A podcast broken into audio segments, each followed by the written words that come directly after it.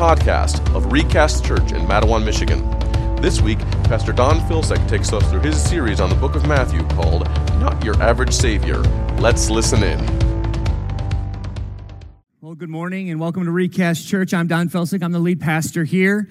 Optimistic with the shorts this morning. So, uh, spring. How many of you enjoyed the weather this week? Did you? Oh, it was glorious. How many of you are looking forward to the weather this week? No, okay. But we, we know the spring is here and, and we can look forward to summer, right? Um, I'm really glad to be a part of this church gathering. I am so glad to be here. God has brought us together this morning from a variety of different walks of life. Um, we gather united by the common goals um, that we see clearly expressed in the text of Scripture we're going to be going through this morning. Um, we're wrapping up a series that I began over 10 years ago, preaching through the book of Matthew. No, we haven't been obviously solid in Matthew for 10 years, um, but it's been a series that I've gone back to in between preaching other books of the Bible. It's, uh, the way that the Gospels are written are uh, it's kind of easy to enter into them. Uh, not a lot of context is needed. Life of Jesus, you can just enter into the stories, you can enter into the parables and take off. And so we've taken this off little chunk by chunk over 10 years. Um, and Matthew has been a companion along the journey of me becoming a pastor. Really, I think that that's kind of a process for a person. And um, so over the over over the last ten years, that's been he's been like right here with me. Um, but before I get too far into introducing the text, let me tie our text to our core values as a church, reminding you what our core values are. Our name is an acronym for um, replication, community, authenticity, simplicity, and truth. You see that over the donuts. If you get donut holes on Sunday morning, they're right there above you. Your focus is on the donut holes, though, so you probably don't see that very often. Um, but I want to spotlight and focus on the first one of these core values, which really is the text in a nutshell it's replication. Now, ironically, and those of you that have been kicking it around here for a little bit longer, ironically, we originally called this first core value reproducing. We call it reproducing. We changed the name. It's a couple left. Yeah, I see uh, where this is going. Um, we decided we didn't want to sound like a cult. And so, somewhere around like 2014 ish, we decided to change it to replication. Um, what I've noticed though is that the nursery continues to grow. So, you know, there's that. Um, but all, jo- all joking aside, we want to be a people that are seeing the work that God is doing in us replicated in the lives of other people. Um, the, the, what I mean by that is just if you could think about your own personal testimony of things that you could say that God has done for you. I'll, I'll go ahead and go through some for me. He has saved me, and therefore I want to see others saved. I want to see that reproduced, replicated in their lives as well. He has forgiven me. I want others to experience the freedom of forgiveness in Christ. He has given me purpose. He has given me direction. I want others to experience that purpose and direction for their lives. Are you getting it? The replication of the things that God is doing in our lives, not just for our benefit, not just that we become glutted or, or bloated with the blessings of God, but that we, we spill over into the world around us with the good things that He's given to us that we want to in turn share with others. We want to see God's good purposes, good blessings in the lives of others. Replication is a fundamental purpose of the church, and this is not for the purpose of self affirmation, as if the goal is that we just pack this place with more and more and more chairs, as if the goal of replication is just mere numerical growth, despite the fact that God has, uh, you look around, you say, well, we have been growing. But that's not the point. The point is that God is blessing more that more are being brought into his favor, more are being brought into his blessings. Our desire to be a replicating church flows from a direct mission that Jesus gave to his followers in a very major, what we're going to be looking at, a very major post resurrection appearance recorded for us in our passage today. Jesus Christ has been crucified, he was buried, and he has rose again, and we're going to be looking at an appearance of the risen Jesus to his followers. But all of this ties in with a, a, fundamental thing that I think all of us know, but it's a little, it can get dicey in our minds and a little foggy. We are a people on a mission, right? We are at least called to be a people on a mission. A mission given to his first followers and passed along to us through the, the record of Matthew here, so that what we see him give to his 11 followers here, and probably quite likely more in the context, but what we see him commissioning, sending, um, giving them a mission, it's not just for them because it's recorded for us. It's there for us to read too, it's there for us to take on and tackle.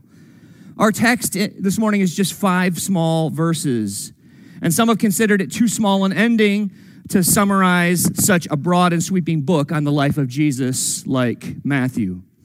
But these five verses pack a punch as they resolve the major themes of the book of Matthew and land on the fundamental purpose of the church that Jesus Christ has left here to be his hands and feet in the world. Our text is meant to do more than inform us about a mission. Let that settle on you. It's, it, it's meant to be more than a mission, uh, more than information. It's meant to be the very words of our risen Savior calling us into this mission with Him. He's alive, church, and He is going to call you and enlist you this morning. He's going to ask you to be involved. He's going to say, This is what my people do. You follow me. This is how you roll. This is the way that you live.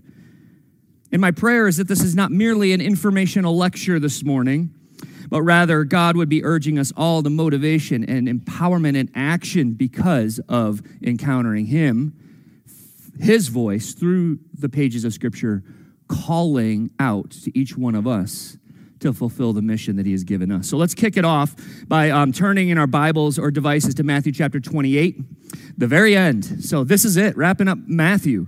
Uh, Matthew 28, starting in verse 16, just those last five verses.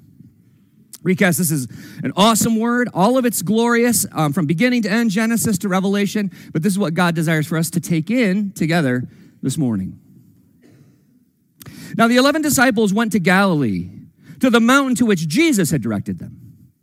And when they saw him, they worshiped him, but some doubted. And Jesus came and said to them, All authority in heaven and on earth has been given to me. Go therefore and make disciples of all nations, baptizing them in the name of the Father and of the Son and of the Holy Spirit, teaching them to observe all that I have commanded you. And behold, I am with you always to the end of the age. Let's pray. Father, we know what we're made of. If we're honest, if we have any self assessment, if we take even just a moment of quiet, it's hard to find a moment of quiet in our American culture, in our society, where we can put AirPods in and listen to something 24 7. And we, we love to drown ourselves out with noise. But Father, in those moments where we have just uh, those, those slivers of self reflection, we know that we are frail. We, we know that we are broken. We, are, we know that we are not all that we need to be. And so, how glorious it is for me to meditate and consider this week and for us to take in that you choose to use us. You have a mission for us, you have a calling for us, you have a purpose for us that goes so much bigger, so much broader than our internal battles, our internal fights, our internal self uh, loathing or self esteem or whatever it might be that we think of self, self, self, but you have a purpose that lifts our eyes up outside of ourselves to the purposes that you have for us in the world. To be having an impact, to be having an influence, to be genuinely changing the world through the power of your spirit and through this mission that you have set us on. What would you do in this community and in this region and in this state? And in this country if we would grab a hold of the mission that you've called us to and the, the empowering that you give us to do it. Father, I pray that this morning would be a, a day of decision for us, a day of hearing your voice and responding, hearing your calling to be enlisted this morning in your cause and in your purposes. To recognize that the engine under the hood of the Christian life is about making disciples, is about declaring your praise and proclaiming you and pointing to your Son, Jesus Christ. Father, I pray that even the songs that we sing this morning would point our hearts in the right direction, point our hearts toward you, and remind us of what a great salvation we've been given, that we have this opportunity, even this morning, to think about passing that along to others be here present with us, receiving this as praise and worship to you this morning. In Jesus' name, amen. And as I say every Sunday, um, get comfortable. Keep your Bibles open to the passage that we're going to be um, digging through uh, and walking through. Um, that's Matthew chapter 28, verses 16 to 20. If at any time during the message you need to get up and get more coffee or juice or donut holes, take advantage of that. And then the restrooms are out the double doors down the hallway on the uh, left hand side. And so if you need those, it, uh, you're not going to distract me if you need to get up at any time during the message. But here we are at the end of a book. Um, but just like so many endings, we also see this passage as a beginning. Uh, Matthew has taken us on a long journey of discovery over the life of Jesus, uh, starting with the royal lineage of Jesus in the very beginning of this book, um, going through the birth narratives, his baptism, his temptations, his many miracles, five very detailed sections of his teaching called discourses that Matthew records for us. Matthew packed a lot into these 28 chapters. And then he spent the last few chapters on the final week of Jesus leading up to the cross and resurrection, in which there's a really interesting one of those five discourses is in that last week where he talks about end times. Always a little bit of an interesting section there if you want to go back. All of those sermons are recorded um, and they're available on the, on the website. And so under the teaching tab, if you ever want to go back and hear any of the book of Matthew, um, they're there. Uh, you, have to, you have to sort through them a little bit, but you can find them. So, um, and now we come to just five short verses. In these five short verses, he's going to describe the point of it all, the purpose of it all. We have read about and studied the unique life of this man, Jesus Christ. And I entitled this sermon series 10 years ago, and I, and I love it because it actually worked, but not your average Savior. That's been the, that's been the sermon series all along, and um, nobody could read this book and think that this man was ordinary. You can't read this and go, this is just, yeah, this is a, this is a normal guy.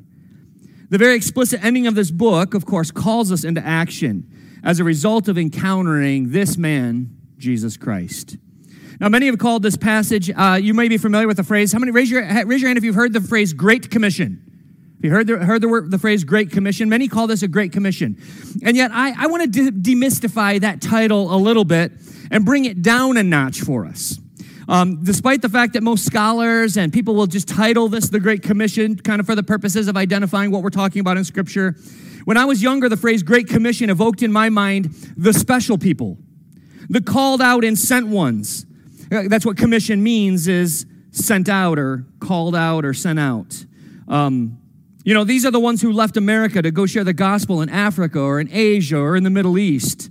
Great seemed to modify their ideals, but great also seemed in my heart and in my young mind to even modify the people themselves. They're the great ones. How many of you know what I'm talking about? Were you raised in a church like that? The, the, the elevation of the missionary, the elevation of the one who is going out and sacrificing everything to go. I think part of my and Linda's journey is in part because of being raised in a church in that context where the rock stars were the missionaries. If you wanted to be a rock star, you sold everything, gave, uh, you went studied, and then went to the mission field. And so Linda and I did that. And uh, I mean, God used it. Uh, we were there for two years, and we were spit out by the system, and we're back in the United States. But it, it's, um, it seemed like it modified a lofty ideal and the people themselves. Um, but recast, this is an ordinary commission. If you get anything out of the message this morning, I hope you hear this as just ordinary bread and butter Christianity. This is ordinary. This is normal. This is a normal commission. This is not for the special ones here today. Everybody else can take a. I, I've got my ministry, I've got my calling, I've got my thing that I do here. So, whew, there's obviously a couple people here that need this. no, not at all.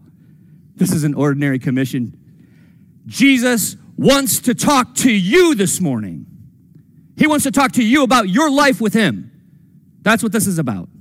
It is a sending out of all of his disciples to be about the mission that he has for all of us. It's not a unique calling for some special followers, it is a calling for all. And I'm going to outline our text in four sections this morning that I think flow out of the text itself. Um, hey, it didn't take much work to alliterate this week, so I went ahead and did it. Um, I really only need to like work on the fourth one. Um, the context of the commission, verses 16 and 17. The cause of the commission, verse 18. The content of the commission, the big chunk, 19 through 20, the start of that verse.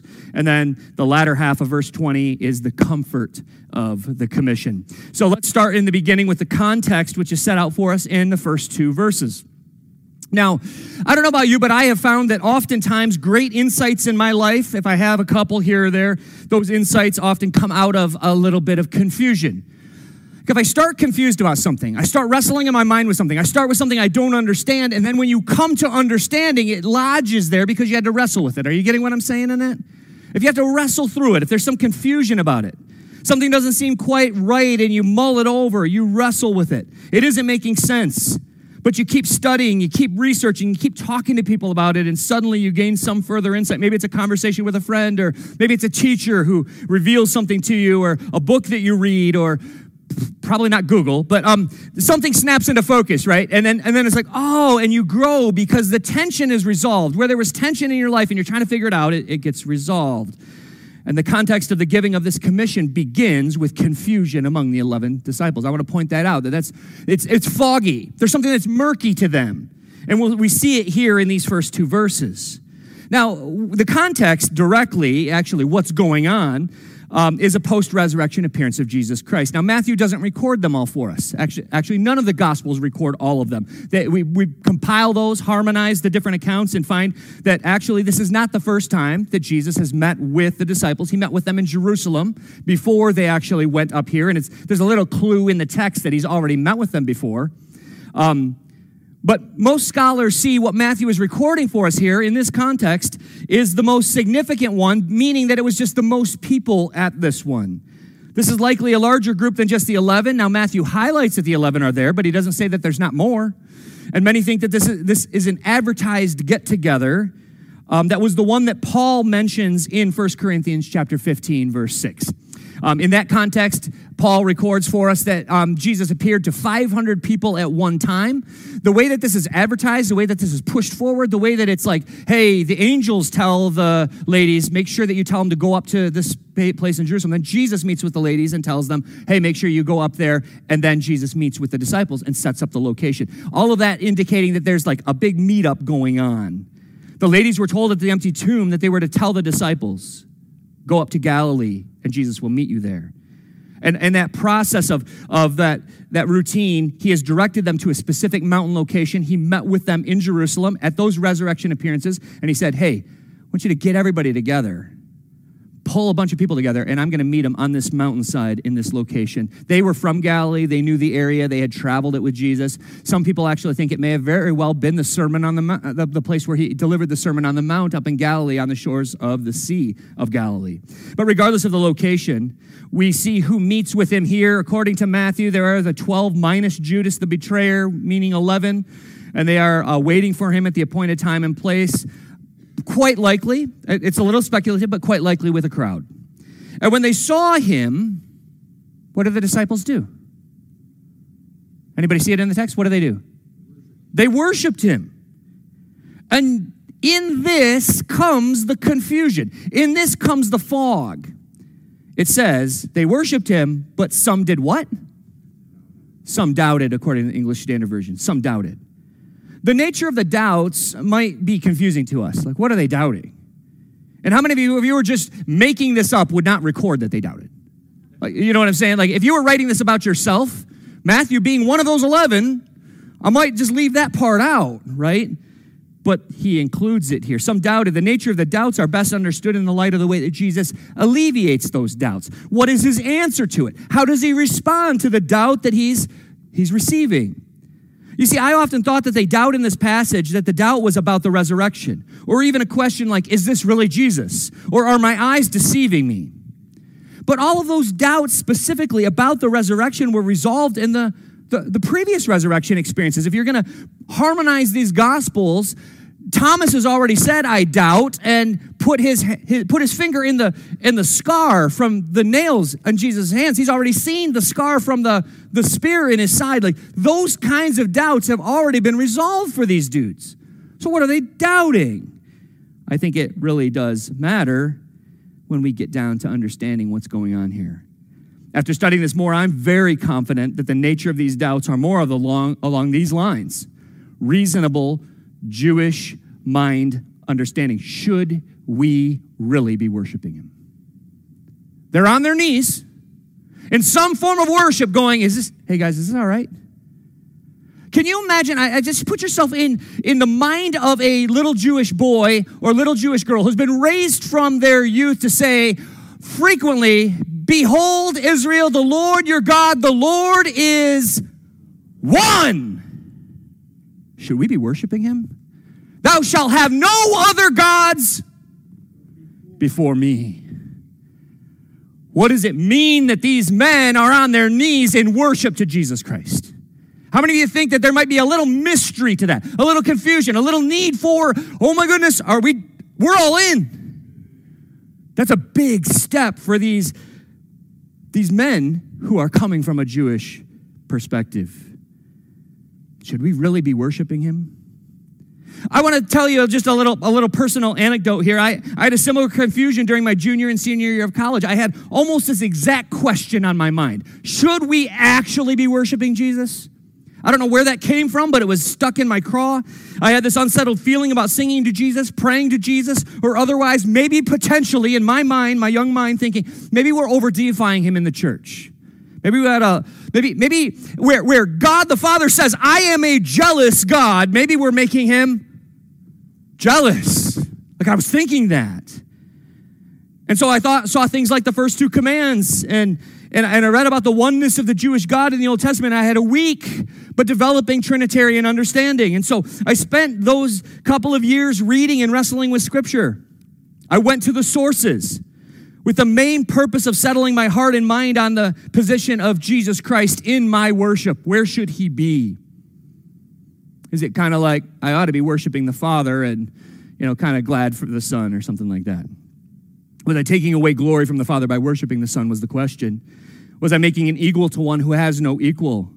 And it's an important question that the church has had to answer down through the ages. And yet I wanted to see it from the word. I didn't want to, I didn't want to listen to what Augustine said about it. I want to read what the church father said about it. I didn't want to talk to a pastor about it and get his opinion about it.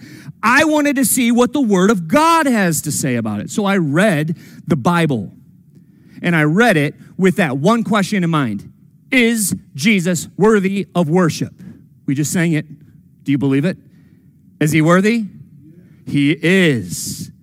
And I can tell you that alleviating that confusion for me, and it was indeed alleviated by, and, and if you have any questions or qualms or thoughts, and even if this conversation here plants a thought in your mind, wait, why, why, what, what, what led you? I've got all kinds of passages, all kinds of places that I can turn you. This being one of them, this very passage that I'm preaching on now is one of them but alleviating, alleviating that confusion for me meant all the difference in the world in my relationship to God, the Trinity, Father, Son, and Holy Spirit. And let me encourage you from this point toward a first point of application. Jesus is gracious to handle our doubts and confusions. The fact is that here in this gathering of sending out his people to be on mission, there is doubt and confusion. And he is big enough and his word is comprehensive enough to give us what we need to know in order to act rightly. Don't be afraid to come to him and his word for answers to any doubts that you might face. So many things that once were shrouded in mist and confusion have been cleared up for me by going to the word, or they've just proven to be a smokescreen and they weren't really an issue in my heart. They were just something that I was kind of like throwing up because, because of my flesh or something like that. So they proved not to be even a significant issue to begin with. But here's the thing, church got questions? He has answers run to him for answers. He can handle it. The context of the commission itself here flows out of a misty confusion that needs to be cleared up before they can move forward. Should we be worshiping Jesus, say, say the disciples, from a position of kneeling before him? We going too far? And Jesus uses that confusion to launch out into our second point this morning. The cause of the commission is the answer to the question the cause of the commission is the answer to the question is he worthy, worthy of your worship? That's in verse 18. His answer to this point of doubt is the reason that we are launched out into mission. He approaches them and answers the fundamental question of their heart in just a few words. By the way, note that they didn't ask a question, he just answers it. I love how Jesus acts this way often throughout the Gospels. He responds to their hearts, he responds to their confusion, he responds to the, the feelings that they have inside. A few words. All authority in heaven and earth have been given to me. Worship away. Here I am and you will never worship better. All authority in heaven and on earth belong to Jesus Christ, our Lord. It's all His. He answers the fundamental question Is He worthy of our worship? More than that. He's worthy of much more than that. What's on their minds? Should we worship Jesus? What does he say? I am the king and sovereign Lord over heaven and earth. So much for that placard over his head that mocked him, saying, King of the Jews. Here is the King of the universe, declaring so. He is here being very tailored and intentional in his answer, by the way. He knows his audience. All good Jews were taught from diapers only to worship the Almighty God and have no other gods before him. And he is giving a solid Old Testament reference that comes from Daniel 7 13 through 14. It's quite likely, uh, very likely, that this crossed the disciples' minds in his statement. All authority given. What context does that happen? They have a Jewish understanding of that found. And jot that, jot that reference down. It's a beautiful reference. Daniel 7, verses 13 through 14 says this I saw in the night visions the words of Daniel the prophet hundreds of years before Jesus was born. I saw in the night visions, and behold, with the clouds of heaven there came one like a son of man. What did Jesus love to call himself? The Son of Man. there came one like a son of man, and he came to the Ancient of Days. Who's the Ancient of Days? God.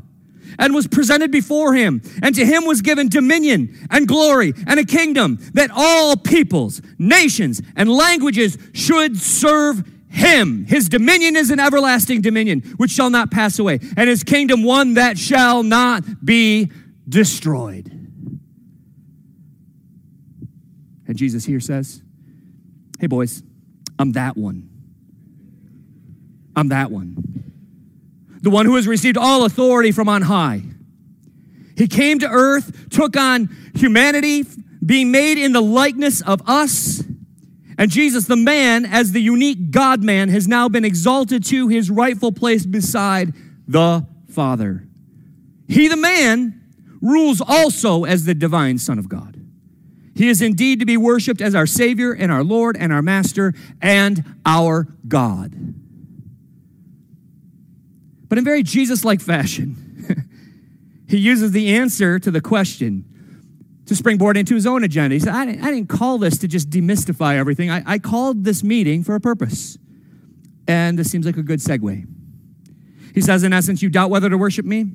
I'm the true Lord over all. All authority is mine. Even when He-Man shouts, I have the power, it cannot compare to the declaration of Jesus in all authority. Six of you got that. The rest of you that got it still didn't think it was funny, so that's, that's good. As far as, uh, as far as a second application, let this sink into us in a way that affects our hours and our days and our months and our years. Church, nobody's ever made Jesus Lord. We talk about receiving Jesus and asking him to be your Lord and Savior or something to that effect. How many of you have ever heard that phrase like it, in evangelism? You know, just, just ask Jesus to be your Lord. He already is. He already is. He is your Lord. He is the one to whom you will give an account. He is the rightful judge. He is the one who has all authority in heaven and on earth, and all will stand before him one day. Everyone. And either we recognize his authority or we ignore that authority, but it's all there. He already has it all. But for those who belong to Jesus Christ by faith, we can take deep comfort in knowing that our King is in charge. Amen? He's in charge. He who is king in heaven is also king here on earth. Don't give Satan too much credit. Satan only has derived authority. He has to go to God to ask permission to touch Job. Did you know that? Satan doesn't have his own authority, it's derived. Jesus is sovereign. And that means that the worst we will ever experience in this world is somehow a work of the one who loves us and draws us deeper into him. Think that through. Let me say that again. The worst that we will ever experience in this world is somehow a work of the one who loves us and draws us deeper into him through the hardships, through the challenges, through the difficulties. I can testify only on, my personal experience, but I think we could probably open up the mic and many people could get up and testify about the way that God has brought you through hardship to make you stronger. How many of you would just raise your hand just to testify that there are specific things that God has brought into your life that you wish weren't there that have made you a better person? For me, the, the loss of both of my parents. I lost my father when I was eight. My mother passed away when I was 22.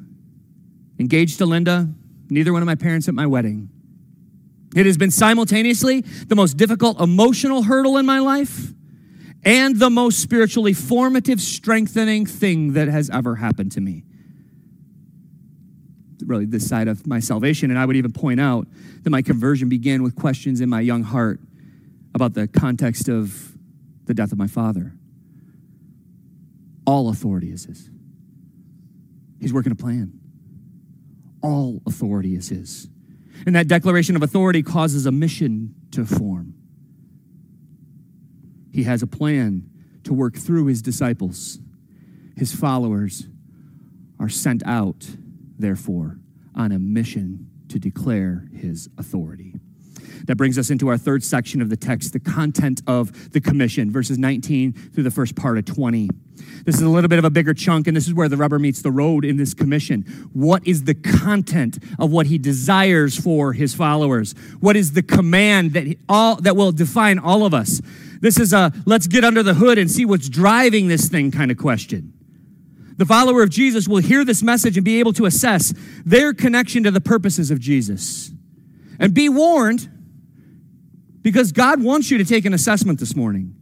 Be warned that some of us might open the hood and find that someone has stolen the engine. There might be nothing under there. Because this is like Christianity 101. These are, these are bedrock things that are true of Christians. Jesus here is telling us what Christians do. That's what you do if you follow me. If you are my disciple, you do this. This is what it looks like. According to verse 19, what do we do? We make disciples. And we do this by going and baptizing and teaching. That's what we do. We make disciples. That's the main command in verse 19. The, the form of the others are all supportive, all the other words supporting the one main command in this passage make disciples. The other three commands of go, baptize, and teach support all of that.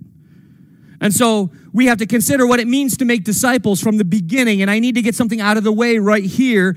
I do not like the word disciple used as a verb.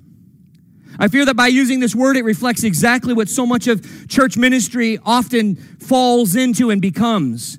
It, it, ends up becoming discipling people. When we use that as a verb, it often ultimately results in them being our disciple, not Christ's.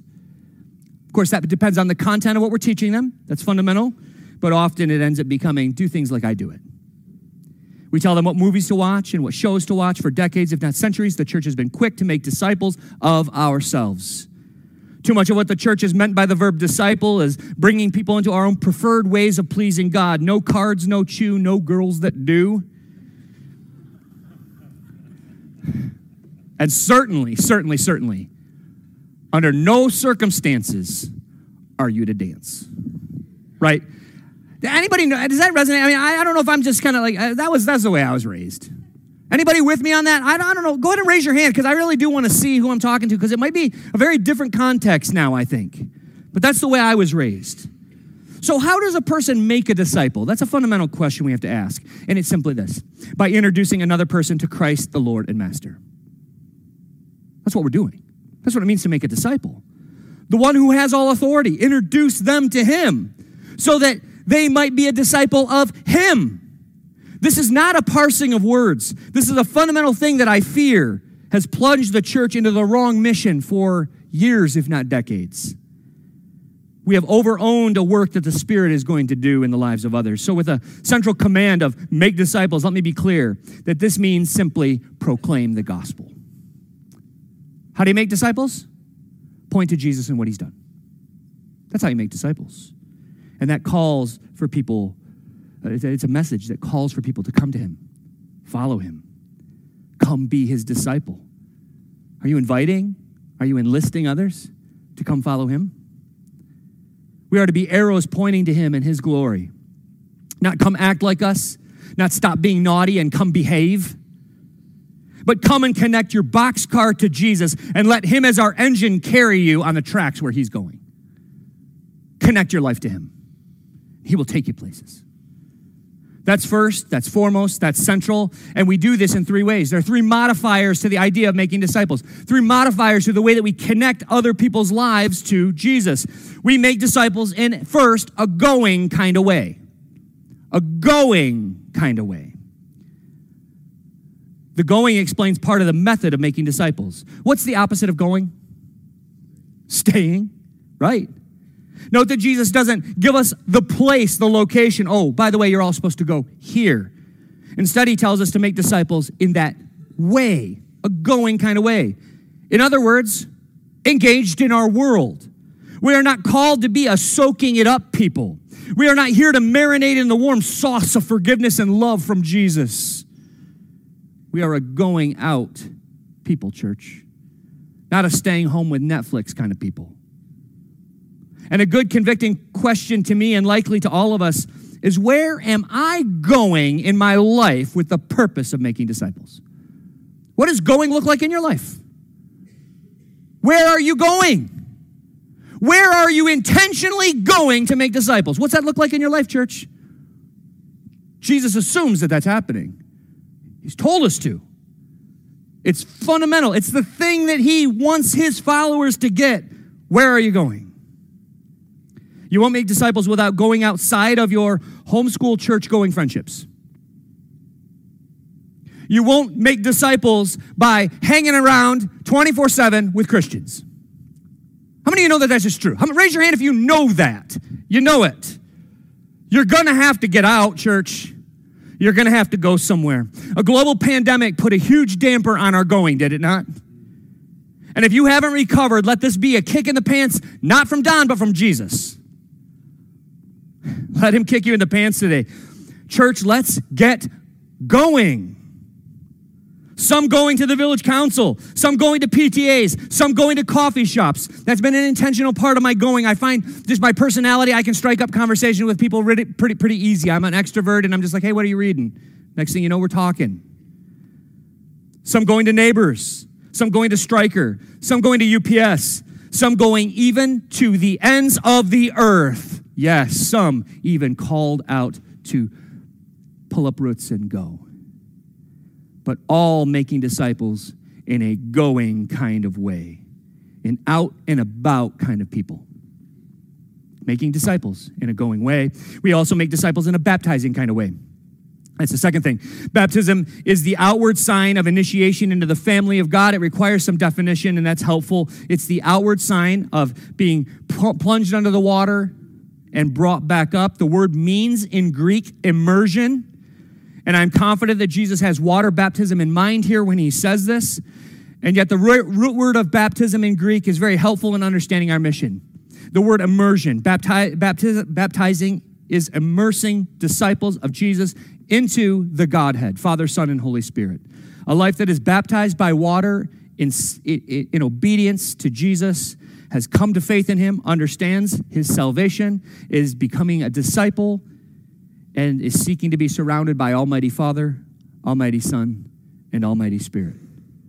Inviting God to be above us, around us, in us, through us, beside us in the present, in front of us in the future, behind us in our past. Like, yes, that kind of immersion. We go under the water to be drowned to our old way of life and we are brought up out of the water, symbolically immersed into the life of God. I would like us all to recover a bit of New Testament perspective on baptism this morning. Baptism is initiation, not graduation. Let me say that again. Baptism is initiation, not graduation. Far too often, baptism has been treated as the culmination of knowledge, even associated with finishing a class go to a class, and the graduation of that class is baptism. But if baptism figures so predominantly in our mission, and figured so predominantly in the ministry of the disciples in the book of Acts, where somebody says, Oh, I believe, well, then you should be baptized. Done. We should be quicker to baptize anyone who wants to take that first step. If you have faith in Christ and have not yet been baptized, I'm going to say something fairly harsh but direct. You have not yet taken your first step in obedience to Him. You have not yet taken your first step of obedience to Him. The first thing He calls His followers to do when they become His disciple is be baptized. How many of you knew that? It's important. I think we substituted, by the way, here's the problem. We substituted something else in there, and I, and I can leave room for us to be a little bit like kind of, you know, struggle with this and for it to be murky to us because for probably the last hundred years or so, we substituted something else in the place of baptism and muddied the waters. Do you know what we've substituted in the place of baptism? A sinner's prayer. We call it the sinner's prayer. As if that is the first step of obedience to God. No, no, no. The first step is the, the first step is uh, believe and be baptized. Do that together. I don't see a sinner's prayer in this at all. Go therefore, make disciples, getting them to pray and repeat after you. Go therefore among the nations, and as you're going, making disciples, get them to raise their hand and come forward at a conference. Is that the first step? It's baptism. The disciples uh, on, that day baptized hundreds, thousands of people. What I see is that if someone wants to be all in with Jesus, they should be baptized. So then, making disciples in a baptizing way, kind of way, means in a way that advances toward conversion and changed lives, that begins, initiates with baptism into the life of God. Thirdly, we make disciples in a teaching kind of way. This is where likely we begin to think of disciple as a verb. We disciple someone by teaching them, is the idea and the verb. Disciple someone by teaching them. But I would ask you, why don't we just stick with the word Jesus uses here? I don't think Jesus was struggling with word choice when he said teaching them to obey all. But we invented a word, discipling them all. And I think that muddies the water on what it means to make disciples. Make disciples is evangelism. That's the call. Talking to people about Jesus.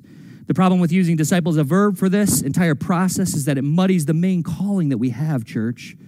We are called to make disciples. Nobody can say in this in this section of scripture, nobody can say not me, I'm not called to make disciples. My primary calling is to, with a verb, disciple people within the church. That's my calling. That's my contribution. That's what I do.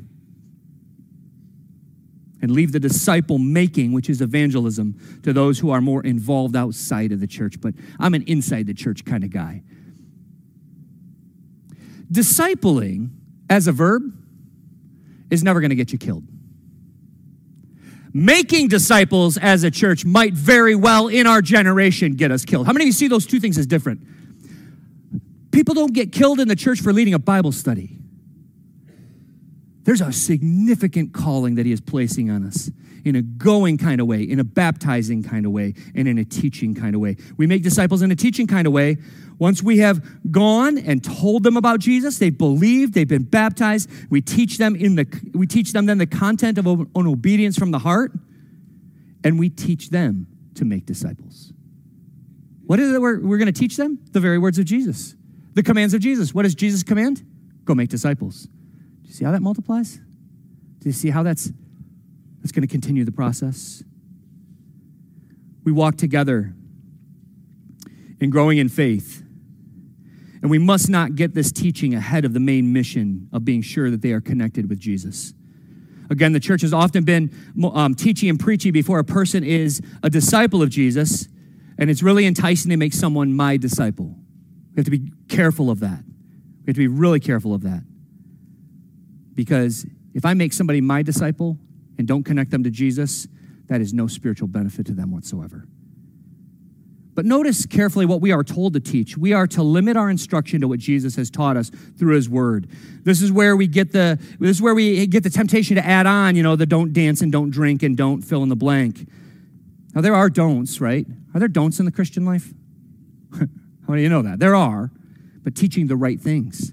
The scope of our teaching must radically adhere to the commission we are given, teaching the people of God to obey all that He has given to the apostles to share with us and the prophets. This is the scriptures. And woe to me, and woe to any teacher, if they get up in front of the people and teach the laws of man as if they are the laws of God. We're all in trouble if I begin to establish my own authority and to teach you my personal preferences. Keep checking the word, keep making sure that what I'm saying is coming from the word. All authority is not given to Don, all authority is given to him. My authority is heavily, heavily, heavily qualified authority. Now, do I think that the elders in the church and uh, uh, have some authority? Absolutely, but only in as much as the leadership of the church sticks to the authority of Jesus, communicated down through his prophets and his apostles. Do we have any authority at all? It's an authority derived from the teachings of Jesus. So, what does it mean to be a people of God? What is the church to be doing? We make disciples in a going kind of way. We make disciples in a baptizing kind of way, baptizing people into the into the Godhead. And we make disciples by teaching the baptized to follow by teaching, by teaching them to follow what Jesus has said in his word. Are you making disciples like this? How, how would that, how, how does your life measure up to that? Like, how, how does that look in you? Are you going anywhere to make disciples? Are you involved in your community? I, I, I feel I feel guilty when I when I when I and I look out and I don't know if it's if it's like you're not tracking or if you're just convicted or if you're just kind of like is this almost over? Um, but you're all looking. You're all you're all looking. I, I, I see I've got your attention. And and I, my my fear is that you would feel guilt because I'm up here talking like this. How many of you know that God is gracious? Praise God that He has been merciful to us. But how many of you know that his desire for each and every person sitting here is that over the course of your Christian life, you make a disciple? Did you, did you know that? And I don't believe that that is a standard too high. I, I don't think that's too much to say that over the course of your Christian life, walking and following after your Savior, who's commanding you to make disciples, that you probably have a disciple. Yeah, I mean, somebody you've connected to Jesus. Now, that's up to him. Please, please, please raise your hand and identify that you know that you can't save anybody. Raise your hand, please, if you, if you know that to be true. You're not going to save anybody. But how many of you know that there are things that you are called in this text to be doing, proclaiming Christ? Now, it's up to Him whether your life produces any fruit, right? It's up to Him. But are you being faithful to the calling that He's placing on your life? Church, I think, I think our culture, our society is faltering on the point of the failure of the church to make disciples. I didn't say discipling people. I think we've actually done a lot of discipling. I think we've got lots of Bible study material. I think we've got tons of resources. I think we've got tons of Bible studies and um, all kinds of ways to get your finances in order and be a better father and be a Christian husband and be a Christian wife and parent your kids into godliness and all of that stuff. Do you get what I'm saying? Are we making disciples? Are we glutted? Glutted with content, glutted with discipling. And some people will actually say, and I mean, I read, I read a couple articles this week that would actually say the contrary. Oh, no, the problem is we don't have enough teaching in the church. I don't believe that. I don't believe that for a second. I think we don't have enough, uh, uh enough desire and love for the lost. I said it. I don't think we really are demonstrating our love for the lost around us. We're going to close with our fourth and final, and it ought to be an encouragement, an upbeat thing. Prepare our hearts to take communion together with great joy this morning. In this fourth point, Jesus closes with the comfort of the commission. The comfort of the commission. Matthew ends his book with Jesus giving two amazing statements of deep, deep encouragement to his followers. This is the encouragement, church. He is with us. But first, He is with us. He's alive, active, always present, and He is even here in this gathering. Jesus promises to be present with His people. He is always, always, always present with His people. And the second encouragement is that this present age will end. Let that both be fuel for your motivation, but let it also be encouragement. I find increasing comfort in this amazing promise. The way the world is going right now is not the way it will always go. Amen? A day is coming when the sky will be rolled back and the trumpet will sound, and the kingdom of God will become the kingdom of his beloved Son, and he will return as king to restore all who are his disciples. Let's come to communion to celebrate the Lamb of God, the one who was crucified for us, and now the one who has been elevated to all power and authority in heaven and on earth. Let's consider his call to send us out into this world on his mission to seek disciples, to find more worshipers for his glorious name. If you belong to Jesus by faith, in his forgiveness offered through the cross, and if he is your Lord and Savior, and if you stand in a good relationship with this gathering, then I encourage you to take the cup, come to the table during this song, take a cup to remember his blood shed for us, and take that cracker to remember his body that was broken in our place. Matthew has written an account of the life of Jesus that culminates in this glorious, not, not great, like capital G, this common commission. It is to all of us a commission of all who follow him. He has all authority, so worship him. And make disciples by going, by proclaiming, by connecting through baptism, and by teaching his people to obey him in joy. Let's pray. Father, I, um, I, I, I, didn't see that coming. I didn't, I didn't see it being as harsh as it may very well have come across. And Father, I pray that you would take this and whatever you desire to accomplish in people's hearts and lives through it, we all, I believe, and myself included, have plenty of room to grow on this front. And maybe, maybe there's some people here who are just nailing it. I pray that you would give them encouragement. I pray that you would give them a, a sense of um, just your pleasure over their lives. My hunch is that many of us have a room, have plenty of room to grow in terms of, of declaring you to others around us of proclaiming the glories of that empty tomb, proclaiming the, the forgiveness of sins, and that all authority is in your hands, and that that all of us have a judge. And your son will indeed sit on that throne judging the nations, all the way down to the level of each individual heart. And the judgment will be on the basis of whether or not they received your clemency, whether or not they received your mercy, your mercy offered to all, but only received by some. So, Father, I pray that you would help us to uh, be a people about your business, about your work as we're going. Maybe even just finding some things to do in our schedule that, that are an intentional going, an intentional uh, movement. I pray that this would result in conversations between husbands and wives and families about what they could be doing more intentionally to get out to in the community to make friends and get opportunities to share the good news with others. Thank you that it's good news. Thank you that we have a message of hope, not a message of sorrow and brokenness, but a message of hope in a dark world.